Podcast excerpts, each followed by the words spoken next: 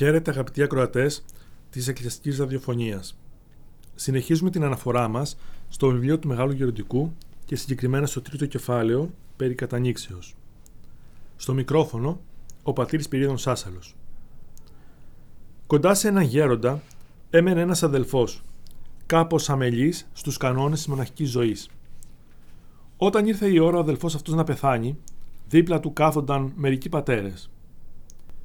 Κάποια στιγμή ο γέροντας, βλέποντάς τον να φεύγει από τον κόσμο αυτόν, με εύθυμη και χαρούμενη διάθεση και επειδή ήθελε να οικοδομήσει τους άλλους αδελφούς, του λέει «Συγχώρα με αδελφέ, όλοι γνωρίζουμε ότι στην άσκηση δεν ήσουν πολύ επιμελής. Πώς λοιπόν με τόση προθυμία φεύγεις τώρα για την άλλη ζωή» Ο αδελφός του απάντησε «Έτσι είναι πάτερ, την αλήθεια είπες, όμως ξέρω ότι από τη στιγμή που έγινα μοναχός δεν έκρινα κανέναν άνθρωπο. Αν συνέβη καμιά φορά με κάποιον κάτι, αμέσως την ίδια μέρα συμφιλιώθηκα μαζί του. Και τώρα θέλω να πω στον Θεό, Κύριε, εσύ είπες, μην κρίνετε και δεν θα κριθείτε. Και να συγχωρείτε τους άλλους και θα σας συγχωρεθούν τα δικά σας αμαρτήματα. Του λέει ο γέροντας, ειρήνη να έχεις παιδί μου, γιατί σώθηκες και δίχως σκόπο μάλιστα.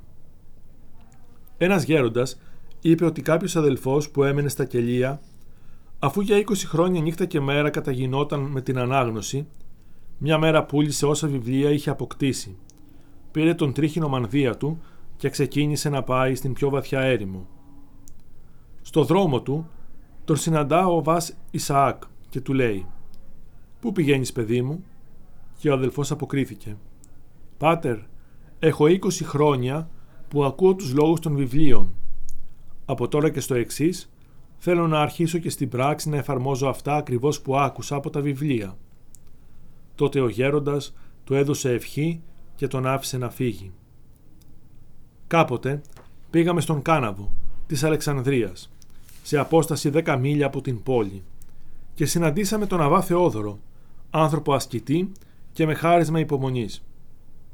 Αυτός μας διηγήθηκε το εξής.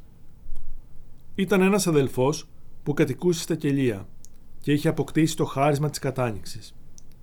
Μια μέρα, ύστερα από πόνο καρδιάς, του συνέβη να του έρθουν δάκρυα πολλά, που βλέποντάς τα ο αδελφός έλεγε μέσα του. Αληθινά, αυτό είναι σημάδι ότι κοντεύει η μέρα του θανάτου μου. Καθώς το σκεφτόταν αυτό, ακόμη περισσότερο πλήθαιναν τα δάκρυά του και καθώς έβλεπε αυτά να πληθαίνουν πάλι έλεγε «Στα αλήθεια πλησίασε ο καιρός και κάθε μέρα όλο και περισσότερο δάκρυζε». Επειδή ωφεληθήκαμε πολύ από αυτή τη διήγηση του γέροντα, τον ρωτήσαμε για τα δάκρυα. Γιατί δηλαδή άλλοτε έρχονται από μόνα τους, ενώ άλλοτε ούτε και μετά από κόπο έρχονται, και ο γέροντας μας είπε «Τα δάκρυα μοιάζουν με την κακοκαιρία και τη βροχή. Ο μοναχός είναι ο γεωργός. Όταν λοιπόν έρχονται τα δάκρυα, οφείλει να προσπαθήσει να μην χαθεί τίποτε από αυτή τη βροχή. Αλλά όλοι να εισχωρήσει τον μικρό του κήπο και να τον ποτίσει. Σας λέω επίσης παιδιά μου ότι πολλές φορές συμβαίνει μια μόνο μέρα βροχής να φέρει τη βροχή μιας ολόκληρης χρονιάς και να περισσώσει όλους τους καρπούς. Γι' αυτό, όταν καταλάβουμε ότι ήρθε, να αγωνιστούμε και να φυλάξουμε τους εαυτούς μας και να αφοσιωθούμε στην προσευχή προς τον Θεό με ζήλο και προθυμία, γιατί δεν ξέρουμε αν εκείνη τη βροχή θα τη βρούμε άλλη μέρα. Εμείς έπειτα τον ξαναρωτήσαμε «Και πώς πάτερ φυλάγει κανείς την κατάνοιξη» και ο γέροντας αποκρίθηκε «Με το να μην συναντά εκείνη την ημέρα ή εκείνο τον καιρό που έρχεται η κατάνοιξη κανέναν άνθρωπο. Επίσης, με το να νηστεύει και να φυλάγει το νου του, ώστε να μην φανταστεί ότι ολοκληρωτικά πήρε το χάρισμα να κλαίει και με το να αφοσιωθεί στην προσευχή και στην ανάγνωση. Πάντως, όταν έρθει σε εμάς το πένθος, εκείνο το ίδιο μας διδάσκει ποια πράγματα το φέρνουν και ποια το εμποδίζουν. Επίσης, μας διηγήθηκε το εξής.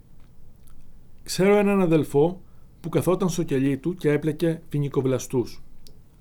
Όταν του έρχονταν τα δάκρυα, σηκωνόταν για προσευχή, αλλά αμέσως αυτά εμποδίζονταν. Πάλι καθόταν και συνέχιζε το πλέξιμο. Συγκέντρωνε το νου του και τα δάκρυα αμέσως έρχονταν. Το ίδιο και στα αναγνώσματα.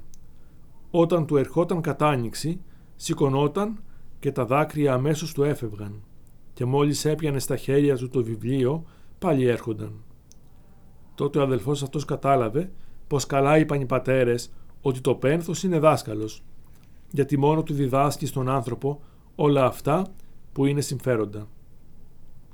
Διηγήθηκε ένας γέροντας ότι κάποιος αδελφός ήθελε να φύγει για να μονάσει, αλλά τον εμπόδιζε η ίδια η μητέρα του.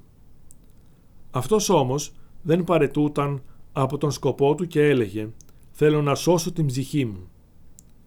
Η μητέρα του, αν και προσπάθησε πολύ να τον εμποδίσει, δεν τα κατάφερε και τελικά υποχώρησε στην επιθυμία του. Έφυγε λοιπόν. Έγινε και μοναχός, αλλά ξόδεψε τη ζωή του με αμέλεια. Κάποτε πέθανε η μητέρα του και μετά από ένα χρονικό διάστημα συνέβη να αρρωστήσει και αυτός πολύ βαριά και κάποια στιγμή ήρθε σε έκσταση και αρπάχθηκε στην κρίση, εκεί βρήκε τη μητέρα του ανάμεσα στους κατάδικους. Εκείνη λοιπόν μόλις τον είδε, έκπληκτη του λέει «Τι συμβαίνει παιδί μου» «Και εσύ καταδικάστηκες να έρθεις στον τόπο αυτό» «Και πού πήγαν τα λόγια που έλεγες θέλω να σώσω την ψυχή μου» Ντροπιάστηκε βέβαια με αυτά που άκουσε και στεκόταν καταλυπημένος μη μπορώντας να της δώσει καμιά απάντηση. Οικονόμησε όμως ο φιλάνθρωπος Θεός και μετά το όραμα αυτό ανέλαβε από την ασθένειά του. Και επειδή σκέφτηκε ότι από τον Θεό του έγινε μια τέτοια επίσκεψη, έγινε έγκλειστος και φρόντιζε για τη σωτηρία του, μετανοώντας και κλαίοντας για όσα μέσα στην αμέλειά του έκανε πιο μπροστά. Και τόσο μεγάλη ήταν η κατάνοιξή του, ώστε πολλοί τον παρακαλούσαν να υποχωρήσει λίγο, μήπως και πάθει κάποια ζημιά από το υπερβολικό κλάμα. Αυτός όμως δεν παρηγοριόταν με τίποτε και έλεγε «Εάν δεν μπόρεσα να αντέξω τον εξευτελισμό από τη μητέρα μου, πώς θα σηκώσω κατά τη μέρα της κρίσεως την εσχήνη μπροστά στο Χριστό και τους Αγίους Αγγέλους» είπε κάποιος γέροντας «Εάν υπήρχε περίπτωση κατά την παρουσία του Θεού μετά την Ανάσταση να ξεψυχήσουν από φόβο οι άνθρωποι, όλος ο κόσμος θα πέθαινε από τρόμο και έκπληξη. Τι θέαμα θα είναι να βλέπει κανείς να ανοίγουν οι ουρανοί και τον Θεό να εμφανίζεται με οργή και αγανάκτηση και να ρίχνεται στρατιές αγγέλων και μαζί ολόκληρη την ανθρωπότητα; Γι' αυτό οφείλουμε να ζούμε έτσι, ως αν κάθε μέρα να ζητάει ο Θεός να λογοδοτούμε για τον τρόπο της ζωής μας.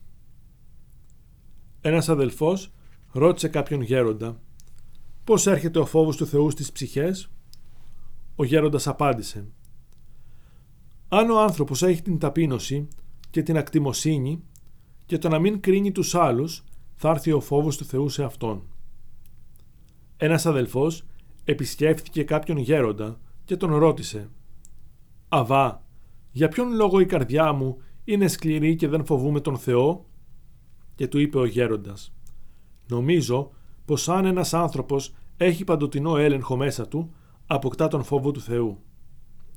Τον ξαναρωτά ο αδελφός «Και τι είναι ο έλεγχος» Και απαντά ο γέροντας «Είναι το να ελέγχει ο άνθρωπος σε κάθε περίπτωση της κινήσεις της ψυχής του, λέγοντας τον εαυτό του.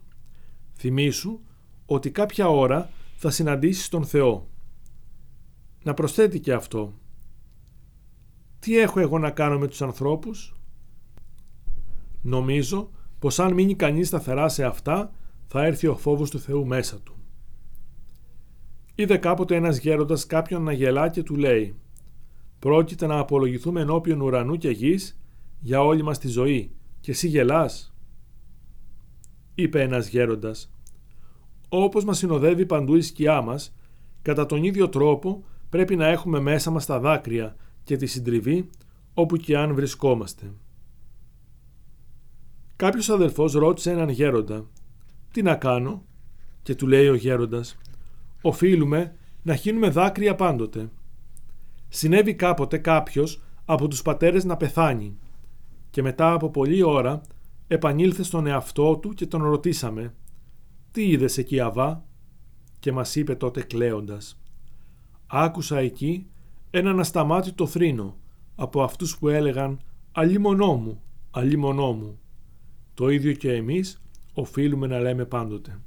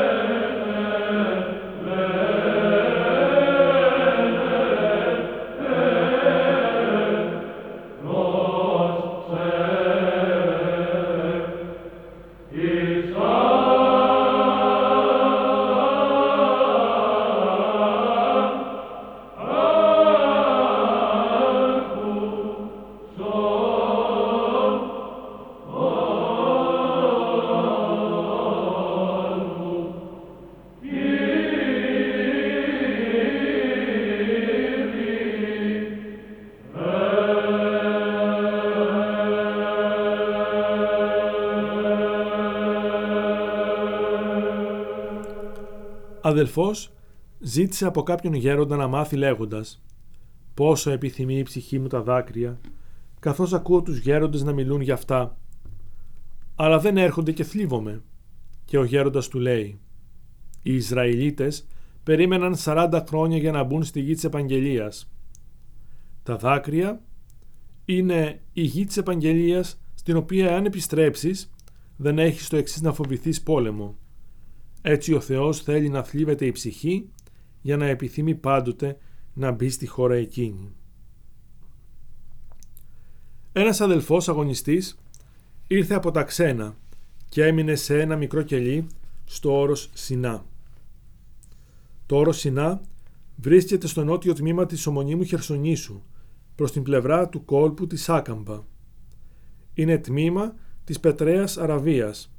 Στην κορυφή του όρους έλαβε τις πλάκες του νόμου Μωυσής. Την πρώτη μέρα λοιπόν που ήρθε για να μονάσει, βρήκε πάνω σε ένα μικρό ξύλο γραμμένο από τον αδελφό που άλλοτε έμενε εκεί το εξής. Ο Μωυσής, ο γιος του Θεοδόρου, είμαι παρόν και μαρτυρώ. Ο αδελφός έβαζε το ξύλο λιμερής μπροστά στα μάτια του και ρωτούσε αυτόν που το είχε γράψει σαν να ήταν παρόν. «Άραγε, πού είσαι τώρα άνθρωπε» γιατί λες «Είμαι παρόν και μαρτυρώ». «Άραγε, σε ποιον κόσμο βρίσκεσαι αυτή την ώρα» «Άραγε, πού είναι το χέρι που τα έγραψε αυτά» Έτσι κάνοντας κάθε μέρα, έχοντας δηλαδή το νου του στον θάνατο, θρυνούσε όλο τον καιρό. Ως εργόχειρο είχε την καλλιγραφία και ενώ είχε πάρει από τους αδελφούς χαρτιά και παραγγελίες για το τι θα γράψει, πέθανε χωρίς να γράψει για κανέναν τίποτε. Έγραψε μόνο και άφησε στα χαρτιά καθενός ένα μικρό σημείωμα που έλεγε το εξής «Αφέντες μου και αδελφοί μου, να με συγχωρήσετε, γιατί είχα λίγη εργασία με κάποιον και γι' αυτό δεν ευκαίρισα να γράψω τις παραγγελίες σας». Κοντά σε αυτόν έμενε ένας άλλος αδελφός, Ελίσιος, μια μέρα, καθώς αυτός έφευγε για το κάστρο, λέει στον αδελφό τον καλλιγράφο «Αδελφέ, δείξε αγάπη και φρόντισε τον κήπο μέχρι να γυρίσω». Του λέει ο αδελφός «Έχει εμπιστοσύνη, όσο μπορώ δεν θα αμελήσω». Όταν έφυγε ο αδελφός, λέει στον εαυτό του «Ταπεινέ, μια και βρήκες ευκαιρία, φρόντισε τον κήπο». Στάθηκε λοιπόν για τον κανόνα του από το απόγευμα μέχρι το πρωί και δεν σταμάτησε με δάκρυα να ψάλει και να προσεύχεται. Το ίδιο και όλη τη μέρα, γιατί ήταν η Αγία ημέρα η Κυριακή. Όταν αργά το απόγευμα γύρισε ο γείτονας αδελφός του και είδε ότι οι σκαντζόχυροι είχαν καταστρέψει τον κήπο του λέει «Αδελφέ, ο Θεός ας σε συγχωρήσει που δεν φρόντισε τον κήπο». Και αυτός είπε «Ο Θεός ξέρει Αβά, Έκανα ό,τι μπορούσα και τον πρόσεξα για να μας δώσει καρπό ο μικρός κήπος. Λέει ο αδελφός «Φυσικά αδελφέ, ρημάχτηκε ολόκληρος». Λέει ο καλλιγράφος «Το ξέρω, αλλά πιστεύω στον Θεό ότι πάλι με τη βοήθειά του θα ανθίσει».